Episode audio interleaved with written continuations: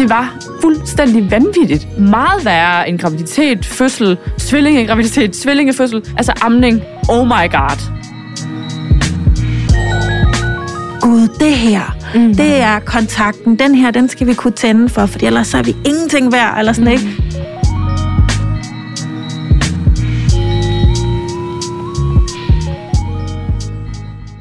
Velkommen til MomKind podcast. I dag der skal vi tale om ammeopstarten. For er det helt enkelt, eller nærmest umuligt, eller noget midt imellem? Vi har dybt forskellige oplevelser med amningen, men ret mange af os oplever, at det at starte med at amme sit barn faktisk ikke er så nemt, som vi måske gik og troede. Vi har, i hvert fald nogle af os, en eller anden idé om, at så lægger man bare babyen op til babsen, og så spiser babyen, for det er jo det, babyer gør. Og når det så ikke sker, så kan det være frygtelig opslidende at få det til at fungere, hvis det der overhovedet kommer til at virke nogensinde. Derfor skal vi i dag omkring den ret komplicerede proces med amning.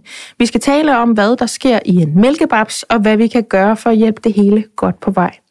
Og det skal vi med dagens panel, som er Silja Eriksen, Christina Sander og mig Åberg, som er ammevejleder. Velkommen til jer tre. Tak. Tak. Christina Sander. Mor til Marlon på tre, og øh, tvillingerne Calvin og Uma på et år. Ja. Og en morstatus. Jamen, min nuværende morstatus kan øh, faktisk koges ned til en øh, lille ulddragt, der ligger nede i min bil lige nu i størrelse 50. Fordi jeg er jo gået i gang med at rydde ud derhjemme efter alle de der børn, ikke også? Fordi Ja. vi skal ikke have flere nu, og det har jeg på en eller anden måde accepteret, og jeg håndterer det ved at sælge alt deres crap. Hvilket har medført, at jeg er kommet til at sælge den aller, aller første lille babydragt, Ja. Yeah. Som vi nogensinde købte til Marlon, Ja. vores ældste. Ja. Og det har jeg fortrudt. Ja. Faktisk har jeg ikke engang solgt den. Jeg er kommet til at give den væk som Ja. sådan en ting i en anden handel. Og jeg har simpelthen grædt over det. Ja. Det er en lille bamsedragt, som vi købte i 2018 i H&M. Så den er absolut 0 kroner værd, du ved, i ren sådan kroner og øre værdi. Men for mig har den kæmpe værdi. Så jeg har skrevet, fandt frem til hende der pigen, som jeg havde givet den til, øhm, og skrevet til hende, om der var nogen som helst mulighed for, at jeg kunne få lov til at komme og hente den igen, for jeg fortrudt. Og jeg græd, mens jeg skrev det. Og, og hun er højgravid. Hun skal jo til at føde en lille baby, sit første barn. Ja, ja. Så hun må bare tænke, altså, what the fuck? Men gjorde hun det? Så sagde hun, at den måtte jeg selvfølgelig gerne komme og hente. Og øhm, grunden til, at hun fik den der bamsedragt i første omgang, det var, fordi hun egentlig gerne ville have købt en lille ulddragt af mig. Øh, en ulddragt fra Kvickly. Men det viste sig så, at jeg havde solgt den ulddragt. Jeg havde bare glemt at lukke annoncen ned. Så for at gøre den her meget lange, komplicerede historie kort, så Nej, valgte jeg så... så men den er god. så gav jeg hende så bamsedragten som sådan en lille plaster på såret. Sådan, Undskyld, jeg kunne ikke finde den der ulddragt, men Ja. ja. vil du have den her bamsedragt i stedet, for du får den bare gratis, hvis du vil. Ja. ja, det vil jeg gerne. Og så i det sekund, vi lukker døren, så er jeg bare sådan, hov, hov, hov, det var jo den der. Altså, jeg kan huske, hvor vi stod, vi købte den i Spanien. Ja. Og jeg kan huske, hvor vi stod hen i den der H&M, og vi nej, hvor er den lille og sød, og det står altså 50, og den der, jeg tænkte, den er så lille, oh my god. Ja. Og nu har jeg bare givet den væk. Altså, hvor dum er jeg? Så nu har jeg fundet den der ulddragt, som hun gerne vil have fra ny, og købt den fra ny. Okay, det er jo genialt. Ja, jamen det, jamen for det er fordi, nu har jeg været sådan, jeg har belemret hende så mange gange, og hun er gået 10 dage over termin nu, så hun ligger sikkert og føder lige nu, men jeg har planer om at køre ind til hende, efter vi har optaget det her, og prøve at se, om hun stadig er hjemme, fordi jeg skal give hende den der ulddragt og tage min bamsedragt tilbage. Ja. Ja.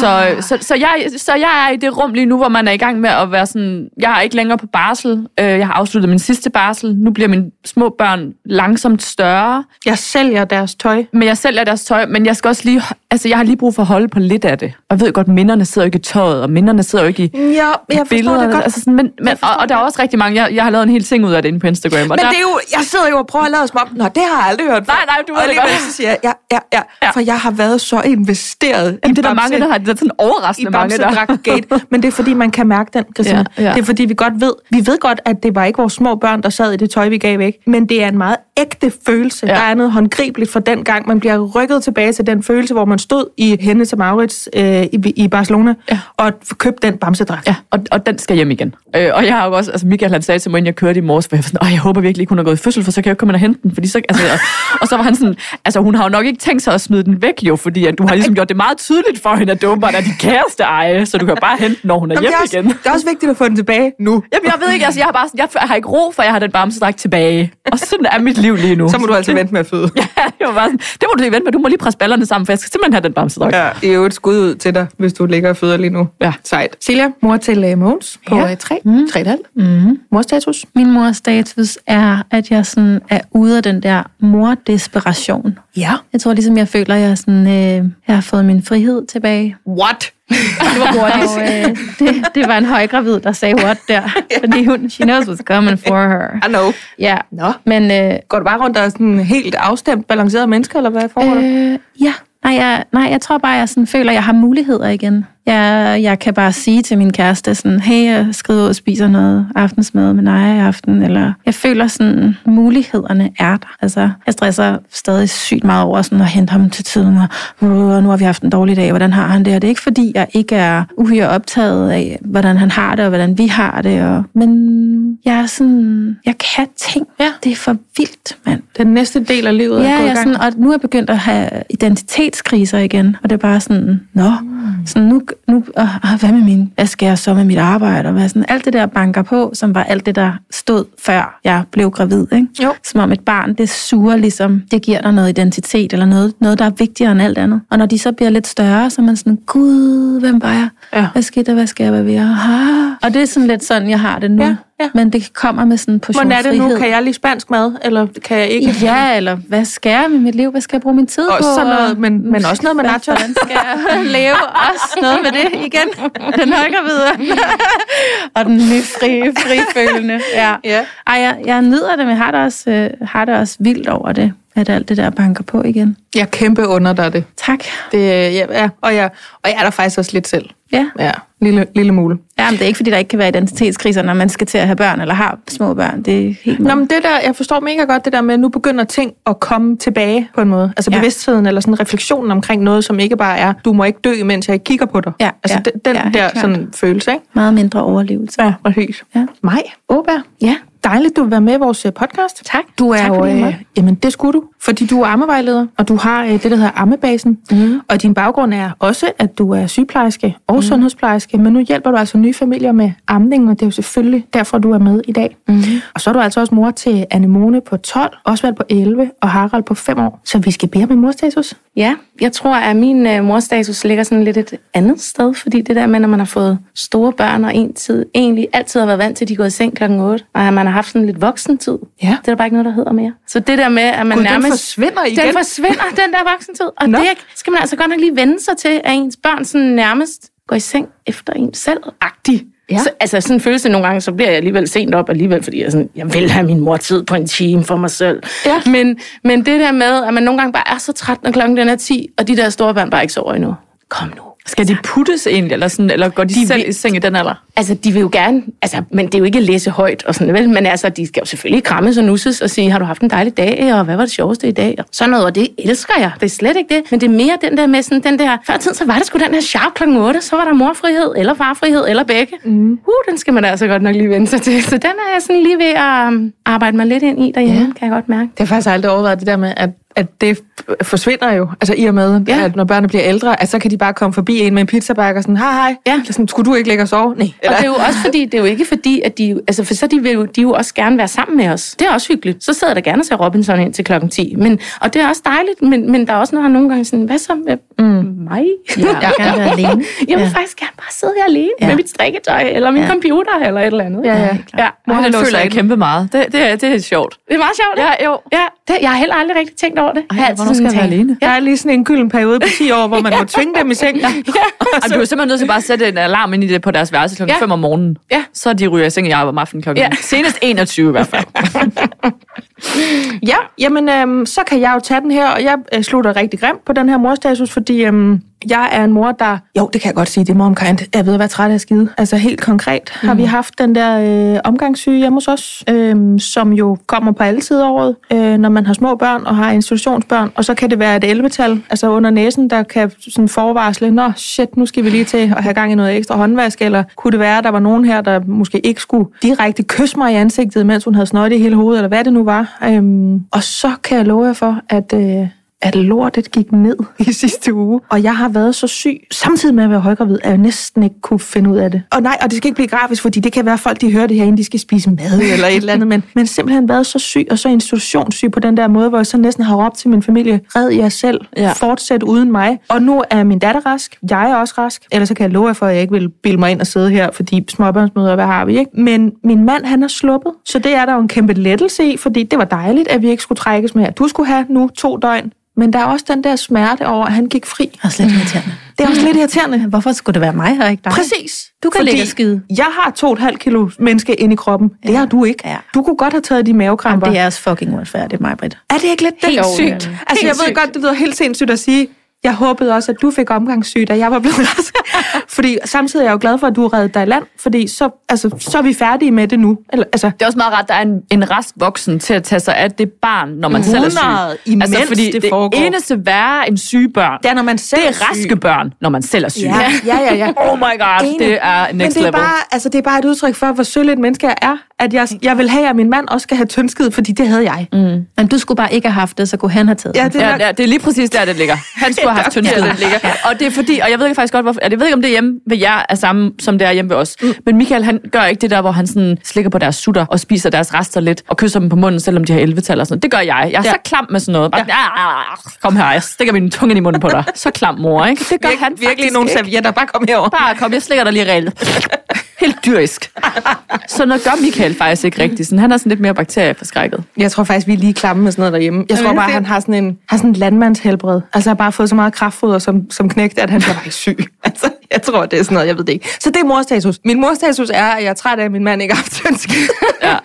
Det er sgu fair. Det synes jeg er en ærlig sag. Ved I hvad, nu skal vi i gang med det her arme show, ikke? Det her, det er Momkind podcast, og jeg hedder Majbrit Maria Lundgaard.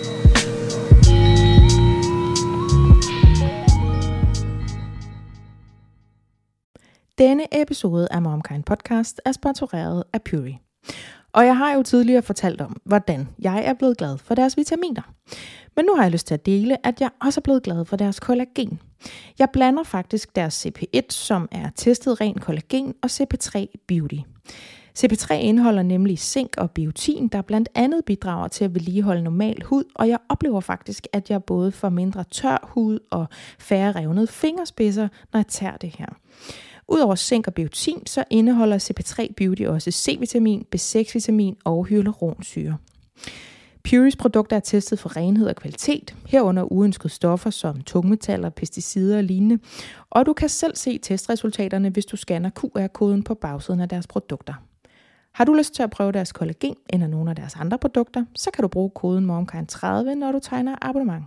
Så får du 30% rabat på de første tre leveringer, og altså på produkter til tre måneder.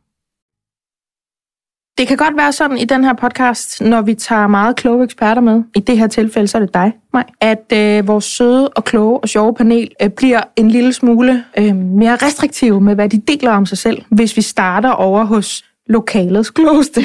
I hvert fald på emnet. På det ikke? her, måske. Øhm, så derfor kunne jeg faktisk godt tænke mig, at vi starter med jeres oplevelser med ammeopstart, henholdsvis med et barn og med tvillinger, og med et barn over hos dig, Silja, og med et barn for mit vedkommende. Og så går vi over til eksperten bagefter, og så får vi at vide, hvordan alting rigtigt er, hvordan alt er skruet sammen inde i de babser. Vi får også at vide, hvad man gør, hvis det ikke virker. Men jeg kunne tænke mig, at vi startede på de personlige anekdoter, som vores lytter også kan spejle sig lidt i. Og jeg tænker faktisk, at vi starter hos dig, Christina. Du får Marlon. Jamen, nu skal du tage luft ind, for jeg ved, du har, du har lidt til det her, ikke? En smule jo. Du har en smule til det her emne. Øhm, vi kan også sige som Jeg er også samlet til bunke. Jeg har med tre børn. Jamen, det er det. Og vi kan også sige som en lille bemærkning, det er, det er dig, der også rigtig meget har motiveret det her emne. Ja. Og derfor skal du have lov at starte, og det skal du nu. Jamen, altså, jeg tror, jeg skal prøve at begrænse mig en lille smule, faktisk. Fordi jeg kunne tale i lige så lang tid, som jeg reelt har haft børn. Det vil sige snart fire år. Så skal du begrænse dig, ja. Da vi får, det skal alligevel ikke bare fire år, nå. Nej. Da vi får Marlon, der har jeg sådan et billede af amning som noget super hyggeligt. Øh, min egen mor har altid sagt, at hun elskede at amme også. Hun synes, det var noget af det mest øh, smukke og vidunderlige i hele verden. Og øh, hun glædede sig sådan til, at jeg skulle opleve det. Det var kun det, jeg vidste om amning. Dejligt. Og så er det jo bare sådan, at små babyer får næring, hvis ikke at de får modermælserstatning. Så får vi Marlon, og sidste del af fødslen øh, med ham bliver en lille smule sådan kaotisk, fordi hans hjertelyd, eller sådan frekvens, den falder og kommer ikke op igen. Så sidst skal han bare sådan ud hurtigt. Og det medfører så, at øh, lige da han kommer ud, øh, får han noget modermælserstatning i sin sprøjte, fordi han har, nu kigger jeg sådan over på mig hele tiden, han har sådan lidt på en eller anden måde opbrugt sine depoter, eller sådan. Han bliver i hvert fald ikke lagt op til mig med det samme. Og det er jo bare noget, jeg har efterrationaliseret senere, om det havde en betydning for det, der fulgte efter. Fordi hele ammeopstarten, og med opstarten, der mener jeg faktisk seks uger, ja. syv uger måske faktisk, gjorde det bare hjernedødt ondt. Pisse ondt. Altså, jeg ville hellere føde igen, end at starte den amning op igen. Prøv at forklare den smerte. Er, vi, er det sår? Er det ømhed? Er det spændt? Hvad er det, der gør ondt? Hver gang han tager fat, så føles det som tusind knive spidser, der stikker sig direkte ind i min brystvorte, hver gang han tager fat. Hver gang han tager fat, græder jeg, og jeg krummer mine tæer så hårdt sammen, at jeg sådan følte, at jeg havde sådan permanent skadet dem til sidst. Øh, så jeg greb, sådan, greb i lanet, eller hvor jeg sad, øh, krassede i lanet, krassede mig selv. Altså det gjorde så sindssygt ondt, man tror, det er løgn. Det er ikke bare en lille sådan, am, brysterne skal lige vende sig til det-agtige smerte. Det var for sindssygt. Det gjorde så ondt. Det var hele vejen igennem. Det var hele vejen igennem. Og jeg havde jo så også fuld plade på ammeproblemer. Altså jeg havde sår, der blødte fra brystvorterne. Altså på et tidspunkt så gylpede vores søn sådan et lysrødt op. Altså så han havde fået blod ned i, sin, altså, i mælken, hvor jeg bare var sådan, hold kæft, hvor er det her sindssygt. Ja. Jeg havde svamp, brystbetændelse flere gange, både med maleren og med tvillingerne. Der var bare lidt af det hele, følelsen af ikke at have nok mælk, følelsen af ikke at kunne mætte ham. Men du Øhm, blev ved x antal gange om dagen i seks uger. Ja, det gjorde jeg. Og det var fordi, at jeg havde den der fortælling fra min mor om, at amning er bare det smukkeste i hele verden. Og jeg kunne død og pine ikke tillade mig selv ikke at prøve at få den oplevelse også. Fordi det, der faktisk skete, det var, at jeg delte det her med en af mine rigtig gamle veninder, og sagde til hende, det gør fandme ondt. Har du oplevet det gjort? Hun havde to lidt ældre børn, og hun sagde, at hun kæmpede i otte uger. Og det blev sådan mit pejlemærke. Otte uger. Okay, det var sindssygt, tænkte jeg. Det går nok lang tid. Det er to måneder, at jeg skal sidde og have så ondt her. Det skal jeg tåle i hvert fald i de... Ja. Ja. Og man ammer jo hele tiden i starten. Altså, det er jo ikke bare hver tredje time, det var hele tiden i starten. Øhm, men jeg var så stedig med det. Altså, jeg har aldrig været så stedig med noget i mit liv. Jeg, jeg er rigtig ustedig med rigtig mange ting. Men lige med amning var jeg bare sådan, det her, det skal lykkes. Jeg vil have det til at lykkes. Øh, jeg var faktisk, jeg skulle ind på Bispebjerg på et tidspunkt, fordi jeg havde mega, mega, mega akut brystbetændelse og havde fået tårnhøj feber. Og der siger han så, der var maleren vel måske en måned gammel eller sådan noget, der siger ham der, den her mandlige læge, altså sådan til mig, hvor jeg sad der og græd lige så stille, øh, fordi nu skulle jeg til et eller andet igen nu med de bryster. Og så var han sådan, der er jo ingen skam i at give en flaske, eller bare gå over til flaske. Havde du gjort det overhovedet på det tidspunkt? Overhovedet ikke. Nej. Og selv der, altså selv der, hvor jeg sad der, var så sårbar, havde så ondt og så høj feber, og så skrøbelig. Altså det faldt mig slet ikke ind, at jeg skulle stoppe amningen. Jeg ville bare have det til at lykkes. Så det fortæller lidt om, altså jeg kørte den bare ind på ren vilje. Mm. Og så endte det så, når kan man sige med det ammeforløb, hvis vi lige skal studere, det endte med at gå okay efter de der seks uger, så begyndte det at sådan, så kunne jeg amme og trække vejret samtidig. Og så gik det faktisk rigtig fint derfra. Så ammede jeg øh, Marlon, til han var en 10-11 måneder eller eller andet, til han selv sagde stop. Men jeg havde lidt samme oplevelse faktisk med tvillingerne. Og jeg tror så også, det er måske det næste, vi kan tage fat på. Er der forskel på brystvorter? Er der forskel på brystvorter? Er der forskel på længden af brystvorter? På dutten? På selve dutten? Hvor langt kommer dutten ind i munden? Den der dut der. Jeg har ikke særlig meget dut. Øh, og der har jeg været efterfølgende. Så jeg har været sådan, at min, jeg har en kommer meget kort dut. kan det være duttens skyld? øhm, fordi med tvillingerne gjorde det også ondt. Og jeg har haft så mange mennesker til at kigge på mine bryster. Både med malerne og med tvillingerne. Har det været lige så langvarigt og, og ekstremt med tvillingerne, som Nej, det var med Marlon? altså tvillingerne, de suttede klart bedre. Ja. Jeg gjorde jo en kæmpe ting ud af det ved tvillingefødslen. At de skulle op til mig med det samme. Altså, der skulle gå noget fucking galt, hvis de der begge... Altså, fordi jeg sagde jo også efterfølgende, hvorfor kom Marlon ikke op til mig? Ah, men vi vurderede lige. Og jeg var sådan, hvis jeg havde været klogere og længere i min morhed, så havde jeg sagt, han skal op til mig nu. Vi skal ikke give ham noget. Og det ved jeg ikke, om man kan, men jeg havde bare sådan en idé om, det der, det, det gavnede ikke nogen. Mm. For han kunne ikke amme bagefter. Du havde sagt det i hvert fald. Ja. Ja. Så med tvillinger var jeg sådan, de skal op, og de skal ammes med det samme. Ja. Og der havde vi en lidt bedre start, og de var lidt bedre til at sådan åbne munden op. Men alle mine tre børn har haft det der sådan lidt sugerørstendens, hvor når de skulle amme, så ville de gerne sådan suge brystvorten ind i munden. Mm. Og, og der er det jo, at de helst skal sådan gabe op. Ah. Ja, de skal lave burgermund. Ja, og når man siger burgermund, så det, det hørte jeg mange gange i starten, og så troede jeg, det var sådan, nu laver jeg trutmund. Altså sådan, jeg troede, de skulle lave sådan Ja. to lige burger sådan, forvirrer bør, to burgerboller ovenover Ja. hinanden. Troede, de skulle forme deres mund som en burger. Det betyder, at man skal gabe Det betyder, over du skal gabe op Ja. og tage sådan faktisk hele, hele dutten, hele det brune, og måske endda endnu mere Ja. ind i munden. Ja, for pokker. Men, men, men mine nyfødte, de var med sådan- og sluttede med sådan en lille spids mund. Ja. Og så er det, at den der dut ikke kommer langt nok ind. Ja. Øhm, og jeg havde jo som sagt alle mulige til at kigge. På mine bryster, på mine børns munde, tungebånd og ammeteknikker, ammestillinger, og jeg ved ikke hvad. Var der noget? Har du, har du kunne etablere? Marlons, øh, vores første ammeforløb, det blev en lille smule forbedret, da han fik klippet sit tungebånd. Og, øh, og, og derfor er jeg jo den dag i dag stor fortaler for, at hvis der er tvivl, så klip det, få det klippet. Jeg kan slet ikke forstå, at der er sådan en... Altså, Og det er den lille streng, der løber neden under tungen. Ja, er den der lille streng, når man tager tungen op i ganen, ja. så er der en lille streng nedenunder. Og nu føler jeg heller ikke, nu skal jeg ikke bevæge mig ind på Majs område, men i hvert fald så gjorde det en stor forskel for os. Ja. Og vi havde endda haft folk til at kigge på det tungebånd og sagde til os, at det var helt fint. Flere forskellige folk, jordmøder, sy- sundhedsplejerske osv. Det er ikke derfor, det gør ondt. Og men, så stoppede det med at gøre ondt, da det blev klippet. Øh, så der var jeg rimelig rasende faktisk, for det blev det først seks uger inde i forløbet eller sådan noget. Det skulle vi have fået gjort med det samme. Så jeg sagde også med tvillingerne, man er jo så klog anden gang. Jeg sagde med det samme nærmest inde på fødestuen, tjek deres tungebånd. det. Ja, Ja. tjek deres tungebånd. Tjek det med det samme. Uma, hun var, hun var meget sådan, og hendes tunge den rakte bare. Hun var super, super chiller og super god til at amme. Calvin havde kort tungebånd, så det blev klippet altså inde på Rigshospitalet, inden vi kom hjem. Ja. Og det hjalp en lille smule, så ammeforløbet med dem var aldrig lige så slemt. Selv ikke, når, altså fordi jeg tandte meget med to små babyer. Det Ja. var overhovedet stadigvæk overhovedet ikke lige så slemt, som Nej, det, det, det, er nok. barn. det er utroligt, altså, hvilken forskel det kan være. Ikke? Ja. Men i forhold til at motivere det her emne, så tror jeg også bare, at jeg har haft behov for, at det, øh, jeg er jo fuldstændig enig i, det skal ikke gøre ondt. Amning skal jo ikke gøre ondt i sådan en grad, at man har lyst til ikke at amme sit barn. Altså jeg fik jo fandme traumer over, når Marlon han begyndte at græde, fordi så skulle han jo fandme bare have mad igen, og så gjorde det bare pisse ondt igen, og jeg kunne ikke overskue det. Øhm, men jeg har haft brug for, at nogle flere taler om, at det faktisk kan gøre meget, meget, meget ondt. Og det er ikke altid, at nogen kan hjælpe. Jeg kunne i hvert fald ikke finde hjælp. Ja, der var ikke nogen, der kunne hjælpe mig. Tiden hjalp mig kun. Og det har jeg haft behov for, at flere har talt om og vidst. Fordi jeg ville have følt mig en lille smule mere lettet i situationen, hvis jeg vidste, at det faktisk var helt normalt. Men det er derfor, det er mega godt, at du har taget det her emne op. Ja. Min historie, den springer vi let og elegant henover, fordi jeg ammede som en drøm. Så derfor skal vi høre nu, Silja. Hvad var din oplevelse med, Jamen, jeg er sådan helt, øh, helt rørt af, af den historie her, fordi det er sådan, som kvinde er jeg faktisk ret intimideret over at lukke op for min egen historie, fordi der ligger et eller andet i vores sådan, moderskab. Sådan, der er sådan noget, det er vores bryster, og det er vores barn, som vi har båret, og sådan, wow, det er bare så øh, vitalt og øh, stort. Det er bare så stort, mm. altså i hvert fald følelsesmæssigt for mig at lytte til din historie, og der er jo så mange, der har så mange smerter, og det, derfor synes jeg også, det er sådan, at fortælle, hvordan det gik med mig, fordi ja, min oplevelse var, at Mogens kom ud, og øh, der var meget hektisk stemning på riget den dag, og jeg havde fået øh, planlagt kejsersnit og var sådan ret traumatiseret af at bare skulle have været igennem en operation, og fik sådan, havde fået sådan en cocktail af alt muligt forskellig medicin, så jeg var sådan ret, øh, havde det ret vildt.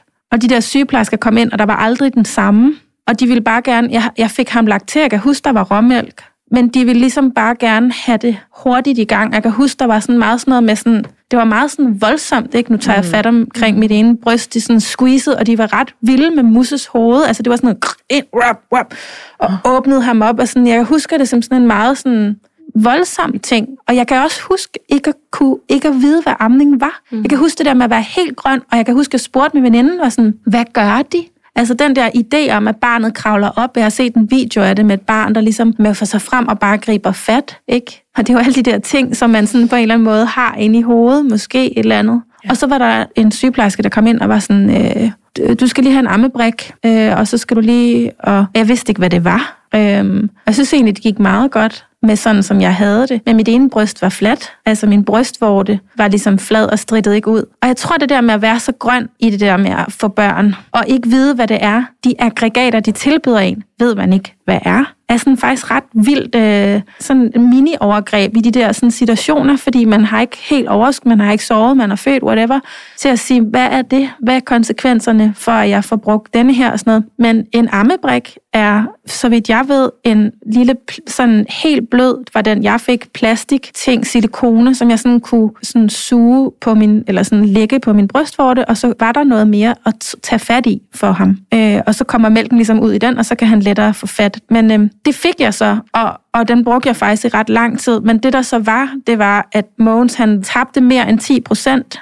men sådan lige musemø mere. Mm. Så derfor så skulle han have mælk altså, hvad hedder det, erstatning. Og igen vidste jeg ikke, hvad fanden det betød. Altså, jeg var godt klar over, at man helst ikke skulle have erstatning, hvis man havde forhåbninger om at skulle amme. Og, sådan. og det, der var også bare sådan den der, hvor man bare lægger sig fladt ned og siger, okay, det vil jeg altså også gøre anderledes, hvis jeg skulle have et barn i dag. Altså det er så dejligt det der med ligesom, og det håber jeg også sådan en podcast, jeg kan gøre, give noget mere sådan mod til de mødre, der sidder derude. Hvis der er noget, der føles mærkeligt eller utrygt, så bare spørg dem. Og du må godt sige nej. Du må sige nej til det hele, indtil du er på bedre oplyst grundlag. Man skal ikke hele tiden så tvivl omkring sundhedspersonalet. De er fantastiske, men de har fucking travlt. Mm-hmm. Altså, og de vil bare have, at det skal gå hurtigt, så de kan se, at der kommer noget mad i det der barn. Så vi havde sådan en oplevelse af, at Mogens skulle have sådan sprøjter med mælk, mm. og Rasmus skulle føre prot- protokol.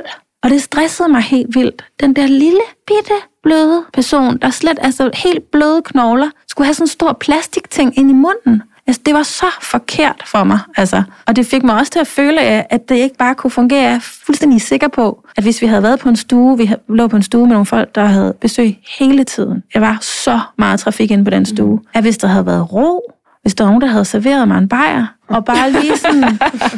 Nej, men du ved, det var der faktisk en sygeplejerske, der sagde til mig. Jeg har faktisk godt hørt det. Ja, hun ja. sagde bare sådan, Silja, nu skal du til hjem, og så skal din mand knappe mølle op til dig, og så skal du sætte dig i en rar sofa eller lænestol, og så kommer mælken, det lover jeg dig. Mm. Og sådan, okay, altså... Men vi havde ligesom et døgn hjemme med de der sprøjter og sådan noget, og så kan jeg bare huske at sidde I sofaen med en i bajer? sofaen med en bajer, og så kan jeg bare huske den der ristende, trillende fornemmelse ned i brystet, som bare er sådan, det var bare sådan, nå, her kommer livet, altså, nu kommer det fandme. Fuck, nu kommer det, altså. Ja, ja. og så, øh, så, jeg kan blive så helt- havde jeg det bare sådan, ja. Jeg bliver helt rørt. Ja. Jamen, jeg tror, jeg føler mig virkelig privilegeret og heldig, at det fungerede for mig, Mogens og Amme. Ej, hvor er jeg bare. Jeg er så glad for, at også fordi, at jeg ikke fik den fødsel, jeg havde drømt om, ligesom, at det her ved min krop ligesom kunne, det, det spillede sgu for os, mand. Fuck, hvor var det dejligt. Altså, jeg ammede ham helt til han var to. Han kravlede selv op og tog min babs i munden og sådan noget. Det var ret sindssygt. Så nu lykkedes? kigger han på dem, som om de er to venner fra Mars, når jeg, når jeg render rundt topløs. Men ja, Så lærer han noget om kvindekroppen. ja, præcis. Tusind tak for de historier. Mm.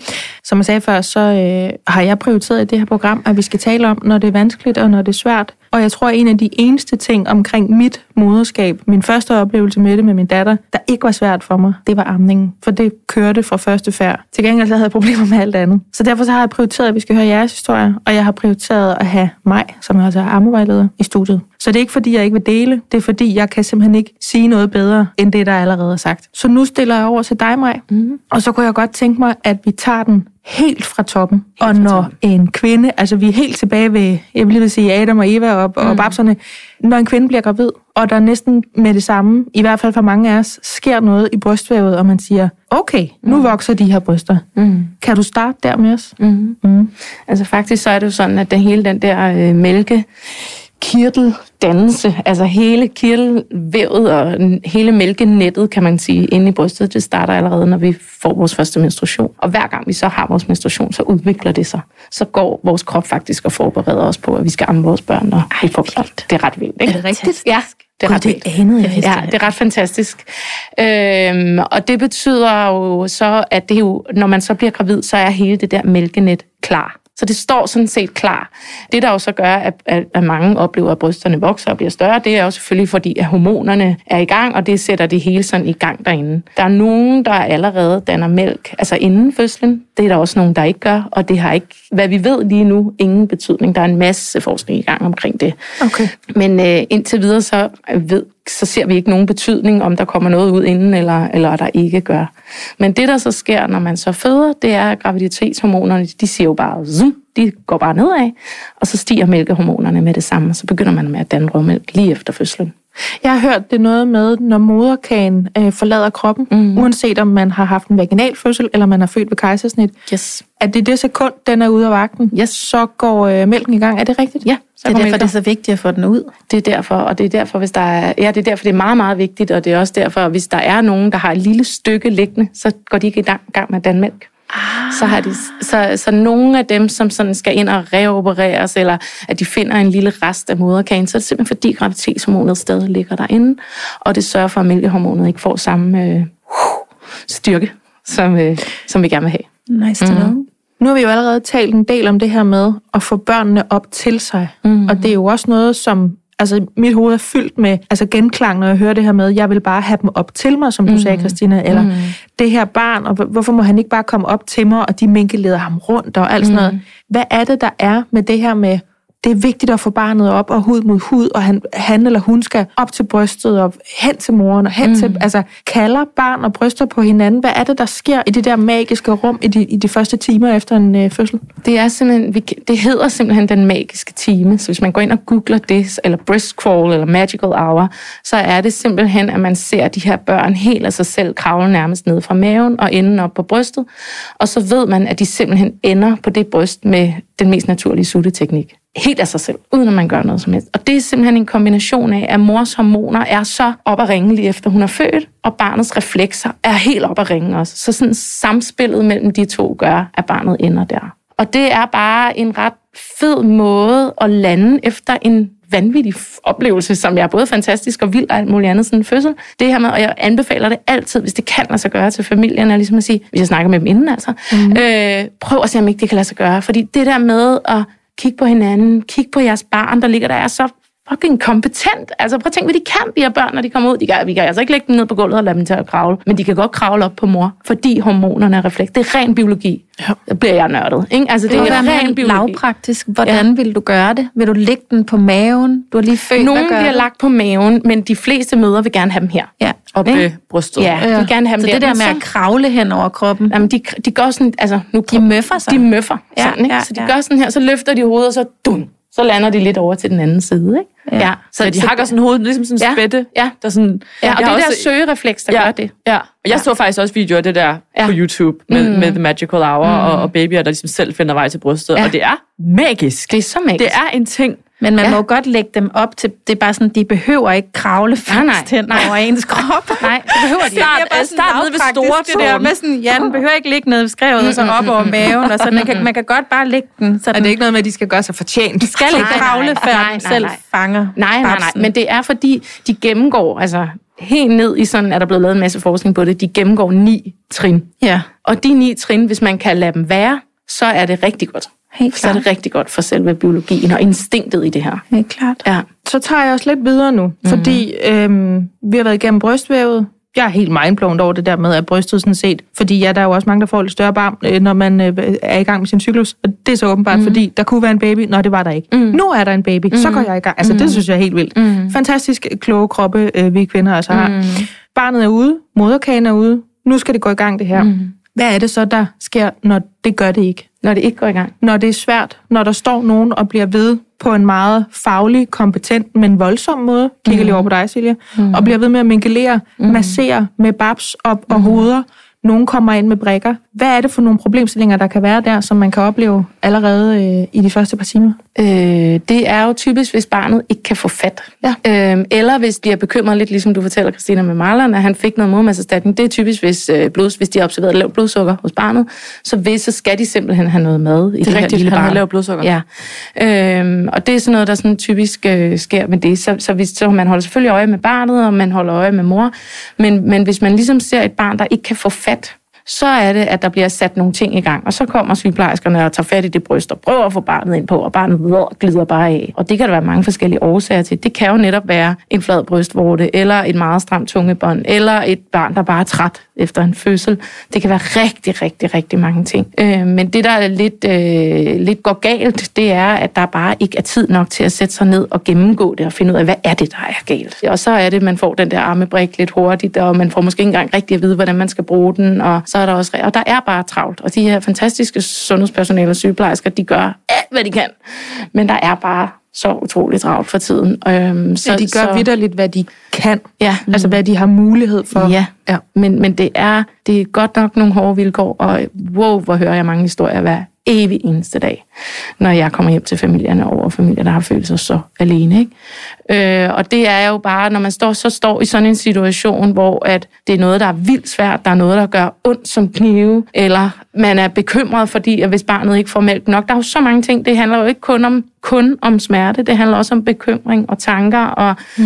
dårlig samvittighed, fordi man sidder der og tænker, du må ikke vågne nu, baby. Du må ikke vågne, fordi jeg har ikke lyst til at amme dig lige nu. Sådan mm. nogle ting giver sindssygt dårlig samvittighed hos de her mødre. Det er jo barnet, der skal have mad, og det er mm. barnet, der skal amme, men det er jo altså mor, der skal også præstere. Det er i hvert fald en mm. fælles indsats, kan man sige. Mm. Jeg havde den oplevelse, da jeg ammede. Ikke fordi vi skal høre den historie, men bare fordi så kan jeg lige, så folk mm. forstår, hvorfor jeg spørger på den her måde. At når jeg var øh, søvnberøvet, kæmpe surprise, mm. som man tit er, når man mm. har et spædbarn, øh, stresset, eller netop bange for, nej, nu vågner du igen, mm. eller hvad er det, der er galt med dig, har du ondt i maven? Jo mindre jeg fik restitueret, mm. jo dårligere var jeg til at lave mælk, mm. jo mere stresset blev jeg, mm. jo mindre fik jeg restitueret, mm. jo dårligere var jeg til at lave mælk. Mm. Så blev det sådan en dårlig, øh, altså en ond cirkel, mm. simpelthen. Er det grunden til, at det kan gøre ondt, eller det kan gå i stå, eller mm. det kan tage så lang tid, som når Christina hun for, for eksempel fortæller, for mig var det, var det seks uger, hvor det også gjorde ekstremt ondt imens. Mm. Mm. Altså, hvad er det, der gør, at, at forløbet kan være så langt? Er det simpelthen, fordi vi ikke er afslappet nok til at amme, eller hvor mm. er vi henne der? Nej, lige præcis i Christinas tilfælde, så handler det om sutteteknik, tænker jeg. Nu har jeg jo ikke selv stået der, men, mm. men det du fortæller med, at, at, øh, at de har den der spaghetti-mund, som vi kalder det, ikke? laver den der lille mund, og, og vi ved simpelthen så meget om det her sutteteknik nu, at hvis det gør ondt på den måde der, så er det forkert. Så, så er det barnet, der forkert. sutter forkert? Su- barnet sutter forkert. Godt. Ja, og det har jo, det der jo er godt, så vildt. Men forstået. Nej, fordi det kan faktisk, når man så siger det, nå, så er det barnet, der sutter forkert. Men hvad gør jeg så? Ja. Altså, ja. Og det er jo svært der, at lære en 0-årig ja, noget ja, som helst. og det er det, og det er, og, øh, det er ret hæftigt, det der med, når de sutter forkert, fordi det handler om at gå ned og kigge på, hvad er det så, der sker? Ja. Er det mors brystvorte, vi skal have nullet godt ud? Er det, fordi barnet har en høj gane? Er det på grund af et tungebånd?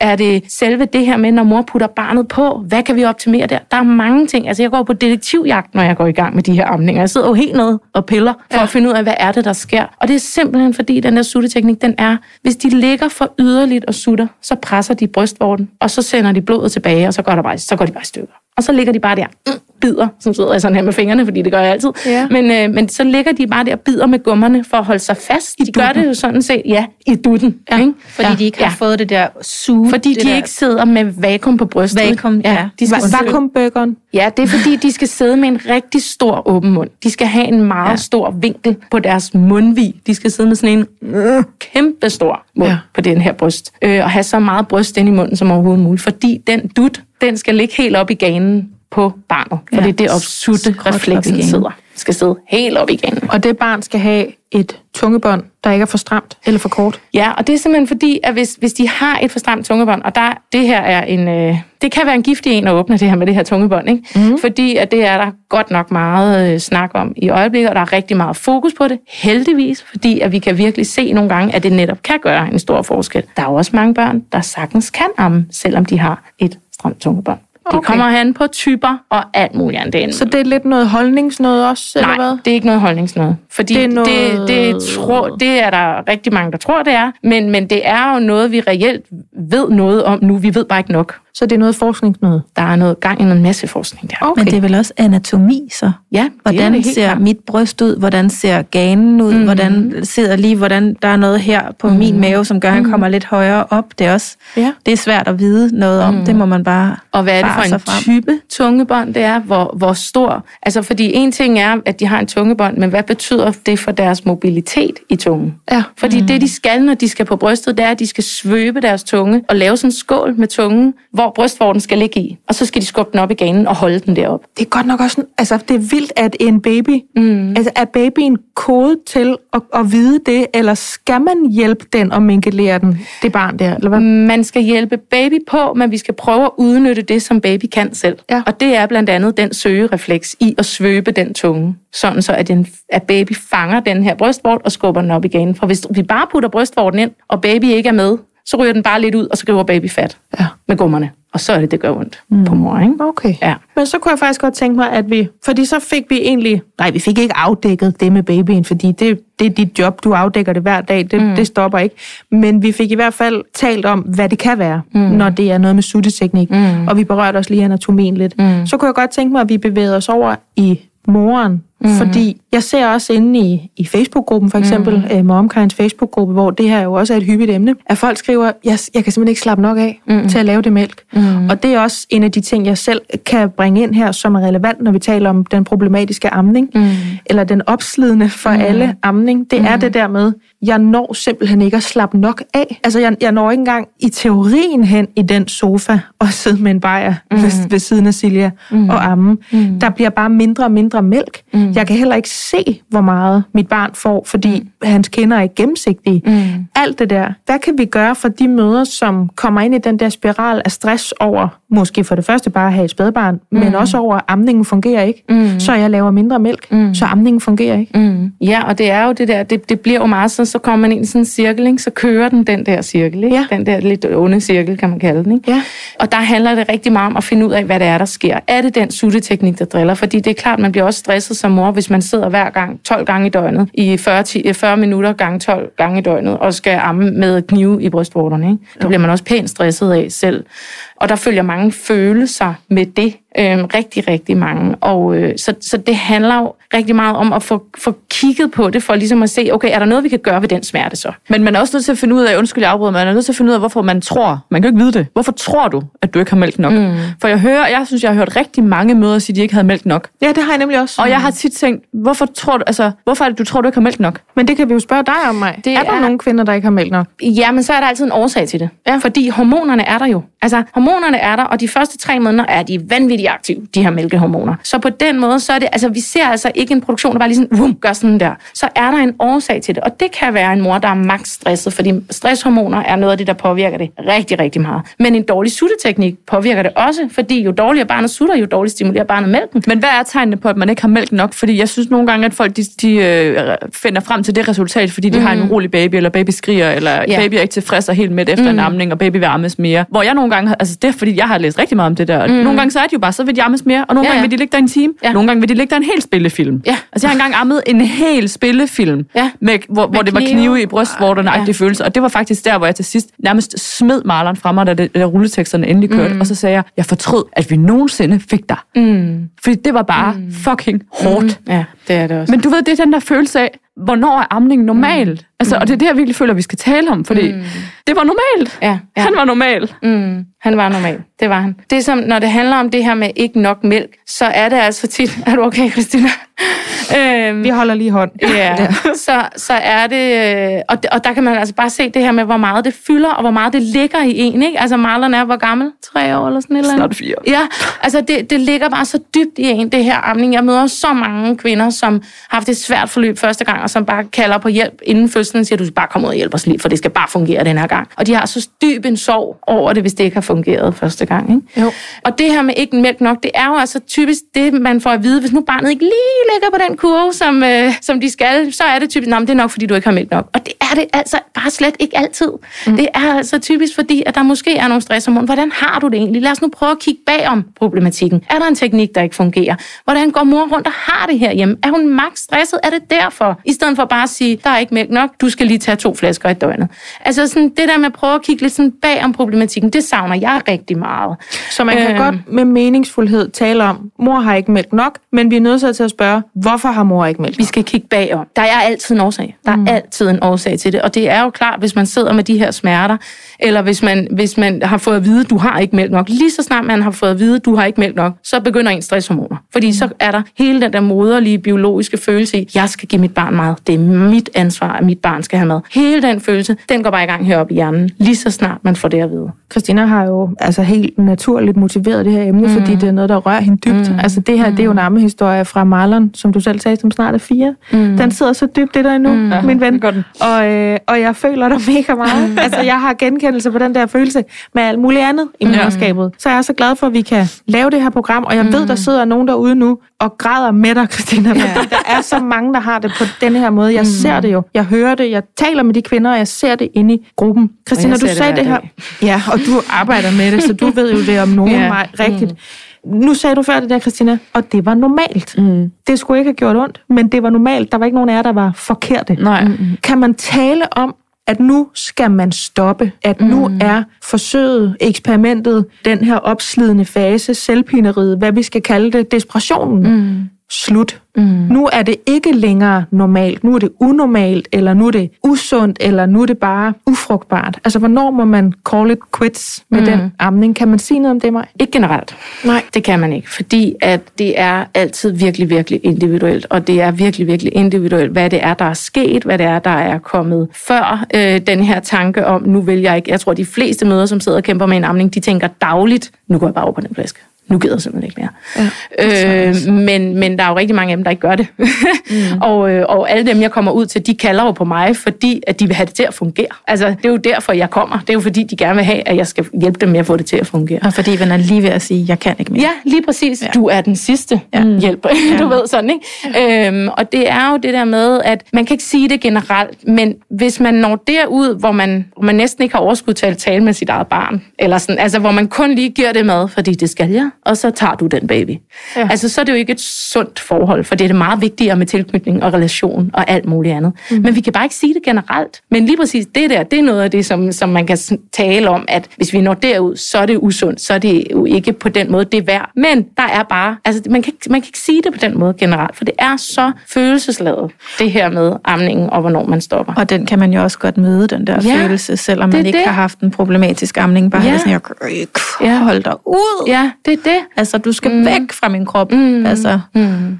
Ja, og det er jo også noget, der er nu ved jeg ikke, om jeg generaliserer en lille smule, men det er en påstand, det her. Noget, som Christinas historie bakker op om. Der ligger noget intern overlevering der. Mm. Der ligger noget køn, der ligger noget forventning, der ligger noget, noget samfundsfortælling i det her omkring at få et barn. Der ligger noget æstetisk, der ligger noget kærlighed, der ligger nogle historier om tilknytning. Alle de her ting, som mm. er amningen. Mm. Og modsætningen til det bliver jo så, det har vi også lavet et program om, et program, som jeg vil lige sige, går som varm mælk, fordi det har folk virkelig brug for at høre. Det er et program, du også har været med i, Christina Sander, der handler om den der flaske. Mm. Fordi hvis man så siger, nu skal det barn have noget med. Mm. Det er ikke nogen skyld, at det her ikke fungerer. Mm, mm, mm. Vi kan også få det til at fungere. Vi har ringet til mig, hun er på vej. Hvis man giver en flaske, mm. eller hvis man giver 10 flasker, hvis man giver hver anden babs og hver anden flaske, mm. kan man det, eller har man så vinket farvel til den amning? For der er jo altså nogen, der får tunnelsyn på mm. den amning og på de babser, mm. og nu skal det bare fungere. Mm. Og at flasker, det er ligesom, er det onde? Det må man ikke, eller det kan man ikke. Eller så har man, jeg har set nogle kvinder beskrive det som, at så er man ligesom en fiasko, så man mm. givet op, simpelthen.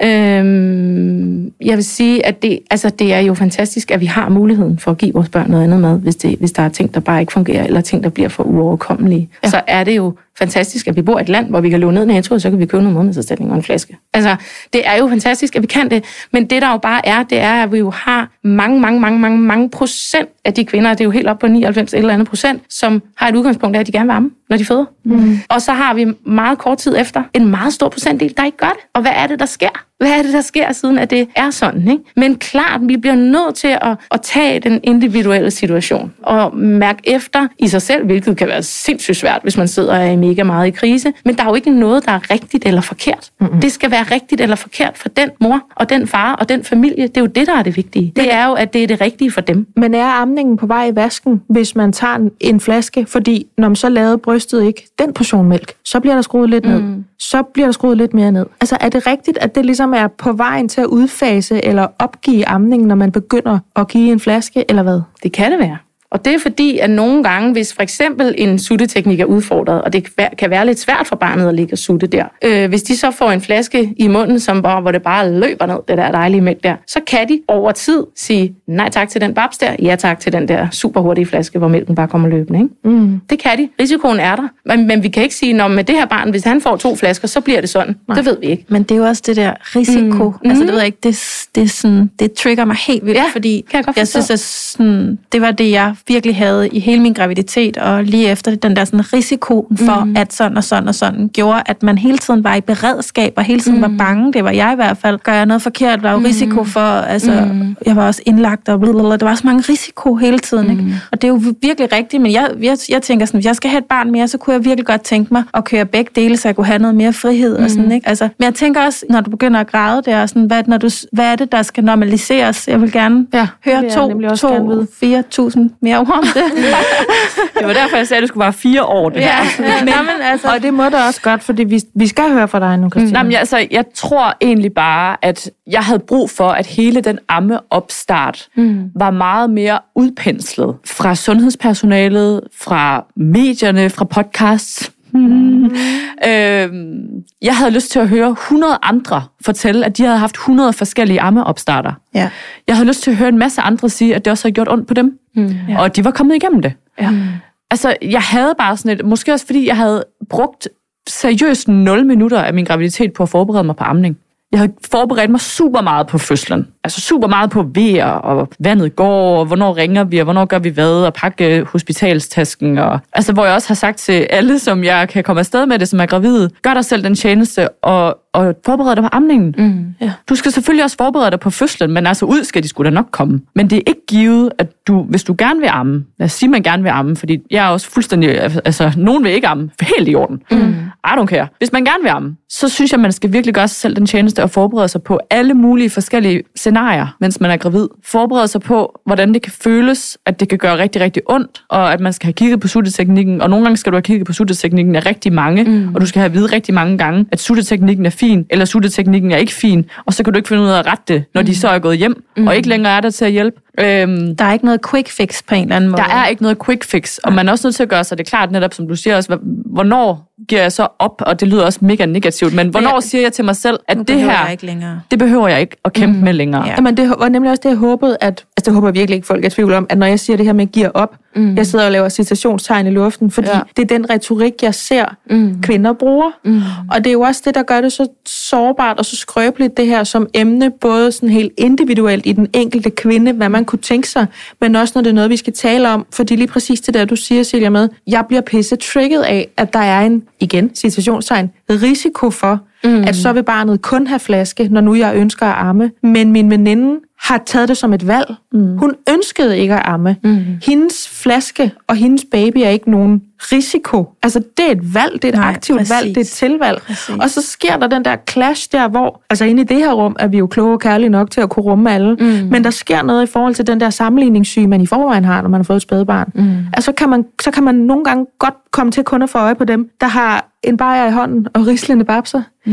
når man selv sidder med knive det samme sted, ikke? Det er jo derfor, det er så... Jeg får, altså, jeg får nærmest svært ved sådan at være i rummet, bare fordi jeg, det gik okay, eller det var mærkeligt, men det gik okay, eller sådan, fordi det bare er så... For fordi vi forbinder det med moderskab i en grad, som er sådan... Øh, der er sådan et eller andet med vores samfund, sådan, vi har så lidt kontakt med naturen og rødderne og vores kroppe, og sådan, og så er det som om sådan et eller andet, det er som om sådan, gud, det her, mm. det er kontakten, den her, den skal vi kunne tænde for, fordi ellers så er vi ingenting værd, eller sådan, ikke? Sådan helt på bunden, tror jeg, altså, jeg tror selv, hvis jeg havde altså, en svær ammeopstart, eller et svært forløb, at jeg ville kunne gå helt i stykker, altså. Mm. Det lyder så fucking hårdt, mand. Jamen, det, jeg, jeg husker det faktisk som den mest sindssyge tid. Mm. Ja. Øhm, og, og det var også, altså det var først, da amningen begyndte at fungere, at jeg kunne begynde med tilknytning og, og elske det lille barn, og sådan se ham, og, og bare sådan være glad for, at vi havde fået ham. Altså det tog mega lang tid, fordi når noget gør så ondt, så er der bare ikke andet. Nej. Og når du skal gøre det 10 gange i døgnet,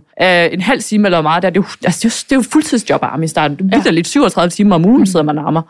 Delt op på alle mulige forskellige tidspunkter i døgnet. Ikke? Mm. Altså, det var fuldstændig vanvittigt. Meget værre end graviditet, fødsel, tvillingegraviditet, tvillingefødsel, altså amning. Oh my god. Og, det, og jeg synes, altså alle de steder, som tilbyder fødselsforberedelse, og bøger, der er skrevet ja. Om fødselsforberedelse, Ja, sådan der, okay, snak om amning. Ja, det er blottet for det. Det er Ja. utroligt. Ja. Selv alle dem, der er super hyped. Ja.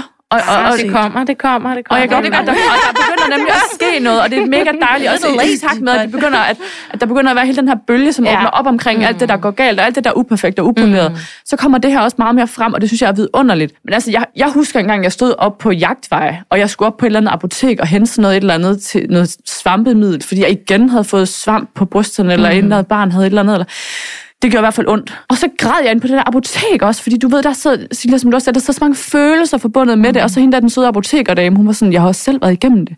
Og så begyndte jeg bare at græde, Nå, det var godt, hun sagde det. og så er jeg bare sådan, hvornår bliver det nemmere? Ja. Ja. Altså, fordi jeg så bare, der var så fucking rå, Ja. og så var hun bare mega sød. Men det er jo også fordi, Christina, det her, det taler jo fis med ind i, altså vel nærmest det vigtigste for en nybagt forældre, der står og netop er, som du siger, rå. Det er, kan jeg give mit barn mad? Mm. Ja, nej, måske, altså... Jamen, det er jo for helvede det eneste, du skal, ikke? Ja.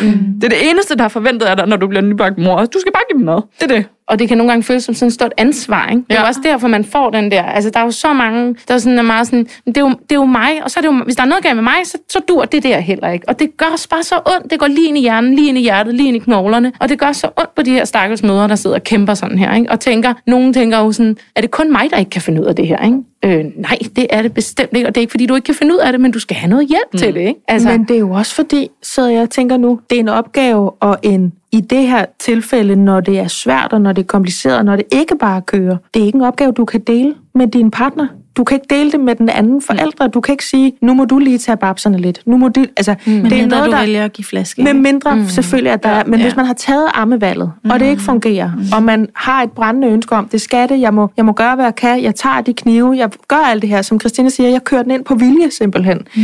så er det jo noget, at man skal godt nok have en jernsyke, for ikke at sende den ind under vesten. Altså for ikke at føle, jamen, så er det jo mig, mm. og mine bryster, min krop, mm. der nu ikke kan den sidste del af at have fået det her barn, fordi jeg har valgt at amme. Mm. Det kan jeg fanden fløjtende godt forstå, at det gør ondt, og jeg kan godt forstå, når vi taler om det her med at give vores børn mad, at der er så mange følelser omkring det. Mm. Fordi jeg ser det alle steder, og det er, den, øh, det er den tilbagemelding, vi får, når vi laver de her programmer, der handler om, om sådan noget her. Mm. Da vi udgav den allerførste podcast, som handlede om flasker, og som handlede om papser, der blev vi jo lagt ned i en loftstorm for folk, som siger det samme, som Christina sidder og siger nu. Mm. Jeg troede, jeg var alene. Mm.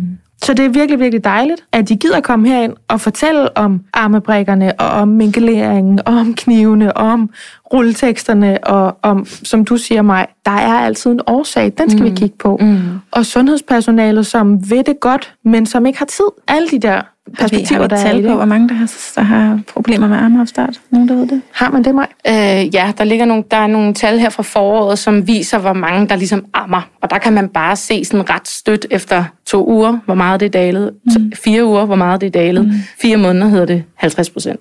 Altså, ja, men hey, det er så også virkelig et det er kæmpe, bare kæmpe råb ud til alle ja, om, det at, er øh, et shout-out ud Men til, det også, at der altså, skal det er bare noget det er mere meget, hjælp på det, banen. Det, det, det, det er ja. meget større end det her. Jeg, har, Det jeg er kan det. ikke forstå, hvordan at vi stadigvæk ikke har fået gjort sådan, at sådan som dig, mig, der skulle være mange flere af dig. Mm. Og undskyld mig, det skulle være gratis. Det skal betales af nogle andre. Ja. Det er så fucking dyrt. Mm. Altså sådan et, et amme, nu ved jeg så ikke, hvad du tager. Jeg vil slet ikke altså, mm. lade det hænge på dig overhovedet. Men, men jeg var jo inde og google alle mulige former for ammevejledninger. Mm. Og på det tidspunkt lå vores økonomi i ruiner, mm. fordi vi lige var flyttet. Jeg havde ikke råd til at kaste 10.000 kroner, eller hvor meget det var, efter sådan et der forløb. Altså, og så begynder man at sådan gøre det op i kroner og øre. Men hvor meget mm, er det egentlig værd for mig i kroner og øre, at den her amning kommer til ej, og at det nok skal gå. Han bliver jo mæt. Det gør bare ondt på mig. Ej. Så kan det ikke for 10.000 kroner godt bare gøre ondt på mig? Altså, jeg synes bare, det er sådan, okay, hæv det nu op på et andet niveau. Lad os nu Ja. fandme få styr på det her. Ja. Men der er Det ikke nogen, det være- betyder ikke noget for nogen, fordi de kan bare få modermælserstatning. Ej, Men det- men det er det der med- Det rigtigt, det skal op på det niveau. Ja. Det skal. Helt op på et højere niveau, klart. fordi vi skal kigge på det i det helt store sundhedsbillede. Jamen, Ja, du, skal være, laves om. du skal være ligesom en tandlæge.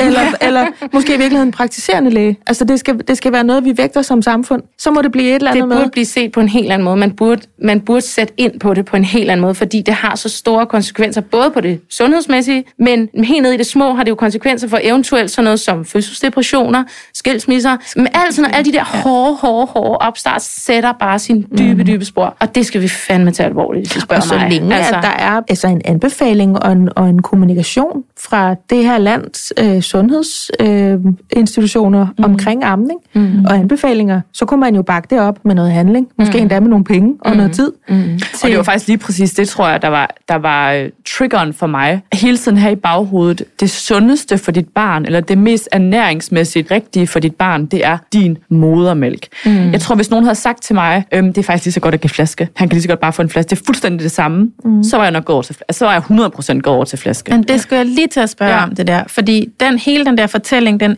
den, alle de der sådan helt indgroede ting, de eksisterer mm. jo på hospitalerne og i bøgerne og alt, at mm. De skal ammes og seks måneder, og ellers så får de bare i hoved og røv med, jeg ved ikke hvad, af sygdomme og skavanker. Altså, jeg har også hørt, at modermælserstatning er så udviklet nu, at den er virkelig, virkelig, virkelig fint, og måske fuldstændig lige så god. Ja, men Er det var fordi, er det også- altså jeg tror faktisk, jeg kommer til at tænke på nu, et øh, opslag, jeg så på Instagram på et tidspunkt, som handlede om, at når øh, et barn er syg, eller en lille baby er syg, eller et eller andet, og det så ammes, så sender øh, deres øh, babyens spyt Yes, nogle et eller andet ting op til morens hjerne, mm. igennem brystvorten op til morens hjerne, mm. som fortæller morens hjerne, hvilken type antistoffer hun skal danne nu mm. i sin mælk. Ja. Så danner mor de antistoffer i sin mælk, og som så kommer ud igennem brystet til et lille barn. Prøv at sætte det ned i en flaske. Det var jo det, jeg havde ikke. kørende op i hovedet. Ah, nej, nej, nej, nej, nej, nej, det kan jeg da ikke byde ham. Jeg kan da ikke byde ham. Ikke at give ham det bedste. Nej, og det, uh, det Den er en- svær, den her, fordi man kan- den er rigtig svær, den her. Jeg ved også godt, at det er tageligt bare at gestikulere hen mod dig. Selvfølgelig er Ja, det. men ja. nej, der er ikke noget tavligt i det, fordi det er super godt at få det vendt, fordi det er nemlig mega, mega vigtigt, fordi vi bliver nødt til at kigge på det i det store billede, og hvis vi kigger på det i det store billede, så er modermælken jo fantastisk udviklet. Den er fuldstændig udviklet fra mor til barn. Hvis mor får et barn, der for tidligt født, ser mælken anderledes ud. Hvis mor får et barn, der er syg, så ser mælken anderledes ud. Det kan man gå ind og måle på. Man kan aldrig, de kan aldrig få de antistoffer ind i den modermiddelserstatning. Det, det, det kan de ikke. Der er sindssygt mange sådan faktorer, de ikke kan få ind, som de sindssygt gerne vil have ind i den her modermiddelserstatning. Mm. Men den bliver bedre og bedre og bedre. Men de prøver, Men det der ja. sådan humane, det kan de jo ikke få ind i den. Det er jo umuligt. Ja. Men, men i det enkelte lille billede, der bliver vi jo nødt til at kigge på den enkelte situation, det enkelte familie, og ligesom at se, hvad er det bedste for jer. Ja. Så handler det jo ikke om det store sundhedsbillede her hjemme hos jer. Det skal I ikke repræsentere. I skal repræsentere, hvad der er det bedste for jer, og hvad fungerer for jer. Ja. Ikke? Jo, Ja, der tror jeg, det er 100. sådan, jeg vil sige det. 100 procent. Men det er jo netop en afvejning. Mm. Og at på et eller andet tidspunkt, så må man jo netop kigge på sig selv og sige, mm. hvordan, hvordan går det? Mm. Hvordan har jeg det? Hvordan har mit barn det? Mm. Øhm, og hvis jeg skal bruge mig selv en lille smule, nøj, hvor er jeg glad for, at jeg ikke har brugt tid på min historie, hvor er jeg glad for, at det er jer, vi har hørt på i det her afsnit. Men så kan jeg faktisk bidrage med, at øh, min datter, hun stoppede med at amme, da hun var fire måneder, fordi hun var i det der tierspring, der er helt, det der, der tager 10 uger. Vi har også lavet et afsnit om tierspring, som man sidder og tænker, hvad er det for noget? Man kan også lige google og måske blive helt forskrækket over, at ens børn bare kan blive besat. Men der kom jeg nemlig ind i den der dårlige cyklus der, med at, at hun, hun var så voldsom at være mor til, mm. at øh, vi ikke sov. Øhm, og når vi, når vi så var vågne, så, så græd vi, eller gik rundt. Og bare, altså, jamen, det, var, det var en jammerdal i altså, halvanden måned hjemme hos os. Det, var den, det er den værste tid, fuldstændig ubetinget værste tid, både min mand og jeg har haft. Vi kom ud af det, men jeg vil hellere sælge alt, hvad jeg har, end jeg nogensinde vil opleve det igen. Og i den periode, giver det sig selv, der lavede jeg ikke særlig meget mælk, og jeg lavede mindre og mindre. Mm. Og Ellen ville arbejde mindre og mindre for det. Så vi gik over til flaske. Bedste, vi mm. nogensinde havde gjort. Mm. Fordi lige pludselig fik hun mad. Hun begyndte rent faktisk at sove, måske bare en halv time ad gangen, måske nogle gange i to eller tre timer ad gangen om natten. Vi begyndte at sove- og lige pludselig så hang vi sammen som familie igen. Og jeg siger lige igen, bedste vi nogensinde havde gjort. Og min datter er sund og rask. Det er Ja, det. mental sundhed er også en ting. Ja. Nå eksisterer også. Nå ja. Det er også Nå, ret det, vigtigt. det der med at være menneske samtidig med, at man er mor og sådan noget, det er også rigtigt. Ja. Det er en fed afrunding, det der. Eller afrunding, det behøver det ikke være, men den er rigtig, rigtig god at have med, den der, helt klart. Men det tænkte jeg måske, det kunne være, faktisk. Mm. Ikke? Mm. Er der nogen her, nu kigger jeg især på dig, Christine. Jeg ved godt, vi kunne snakke fire år om det her. Det kan være, at vi laver et program. Jamen, har du den følelse? Fordi jeg slukker ikke for mikrofonen, før du føler, at du har fået sagt det, du vil. Jamen, jeg føler, jeg har fået sagt det, jeg ville. Altså, jeg, og jeg husker også fjerde tierspring. Jeg vil sige, man, man googler kun, hvad, hvad er tierspring, hvis ikke man har prøvet at have et barn endnu, fordi altså, på en eller anden måde, så bliver man bare trykket. Især, især fjerde tierspring var fuck. Men nu kigger jeg så på dig, Maj. Der er også et eller andet appetitspring omkring fire måneder, mm. som jeg også har læst om, at, mm. øh, at Og det de er lidt gakkede. mixer, Så er det rigtig godt, ikke? Ja, de er lidt Ja. gakkelagt der.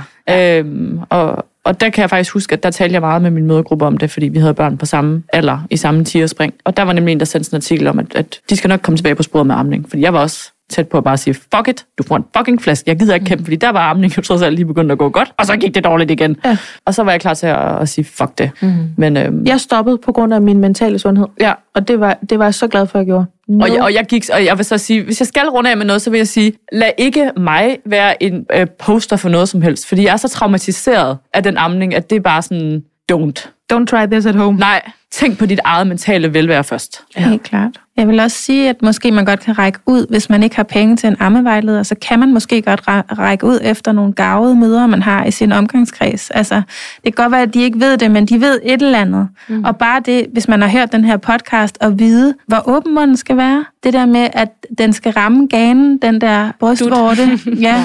Og at man kan nulle sine brystvorter. Der er sådan nogle små fif, som også bare sådan, det kan være, at det hjælper nulleren fucking skid, men man kan også godt række ud, og så kan man måske også spare nogle tusind kroner op, så man har dem i banken, hvis det er, inden at, øh, inden man har skudt barnet øh, Ja, så sig til folk, at du ønsker dig ikke barselsgaver, du ønsker dig bidrag til ja. idé. økonomisk hjælp. Yes. Fra staten. ja.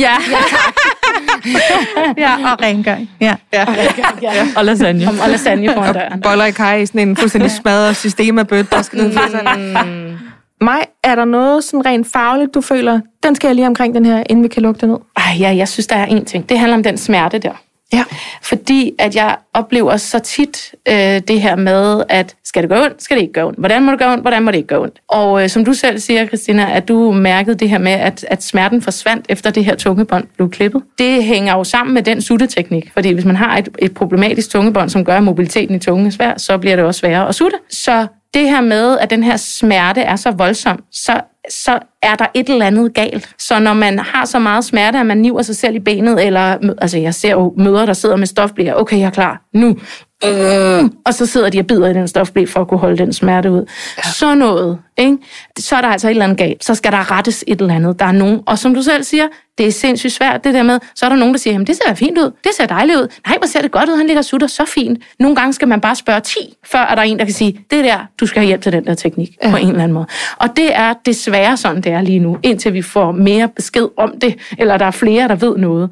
Men det skal ikke gøre så ondt, at man skal bide en softblæ, eller blive nævet i låret, eller skrige, eller græde, eller noget andet. Det er altså ikke meningen. Det må gerne være ømt, man må gerne kunne mærke det, mm. men det skal simpelthen ikke gøre ondt på den måde, så er der noget, der er forkert. Og det synes jeg bare er et vigtigt budskab at sende videre, fordi der er så mange, der bliver forvirret, fordi de får at vide mange steder, Nå jamen, det skal gå ondt i 14 dage. Det må gerne bløde, mm. det der. Det må det altså helst ikke, fordi så er der et eller andet, der skal rettes. Men det er også Så det, er der der er noget, der mega få svært. Men det er også, det er også en svær besked at modtage, for den modtog Ja. jeg så mange gange, at der er noget galt. Ja. Sutteteknikken er gal. Mm. Og det lykkedes mig ikke at rette den. Nej. Nej, Øh, det lykkedes ikke nogen at rette den. Mm. Det var tiden, og så var det mm. klippet tungebånd, ja, mm. til dels, men, men basically også bare tiden, der gik, som løste det. Mm. Øh, og det er også derfor, jeg nogle gange har været... Det, det er ikke, fordi jeg harcelerer mod ammevejledere, men, men det der med at få at vide, der er noget galt. Det må mm. ikke gøre ondt, for der, der er noget galt. Mm. Så sidder man der i nattens mulm og mørke. Okay, det der fucking lort, det er stadig galt. Mm. Så, så, så der er også den anden side, hvor man på en eller anden måde bare øh, er nødt til at finde ud af, der er også noget normalitet i den smerte. Mm. Og selvfølgelig skal du arbejde på at fikse det, men det gjorde sådan på mig, det vil jeg bare sige. Du sagde det selv, at tiden gik, og det gjorde stadig ondt. Tiden den er også gået her. Det går også lidt ondt, for vi kunne også godt lave tre timer Ja. omkring det her. Absolut. Men det ved man, når man har lavet lyd lidt tid, at folk de har ikke lyst til at høre en podcast, der varer tre timer. De vil gerne høre en podcast, der varer lige omkring den der time, 12 minutter eller sådan noget. Ikke? Så jeg tror, vi stopper her, hold hvis, op, hvis alle... Men det er, fordi det er vigtigt. Ja. Og jeg er så glad for, at I var De med vil til det her. den her. Og jeg er så glad for, at du ture at være med, har næsten lyst til at sige mig. Det er jo også holdningernes øh, holdeplads, mm. det her, ikke også? Og det skal vi også ture. Det kan vi også. Det tør Momkan godt. klart. Jeg gør i hvert fald på Momkans mm. vejen, så ser vi, hvordan det går med det program her. Mig Åberg, Ammevejleder, Silja Eriksen og især Christina Sander i lige præcis det her afsnit. Tusind tak, fordi I var med og altså behandlede den her komplicerede øh, og fantastiske og problematiske og opslidende og dejlige også ammeopstart. Tak skal I have. Selv tak.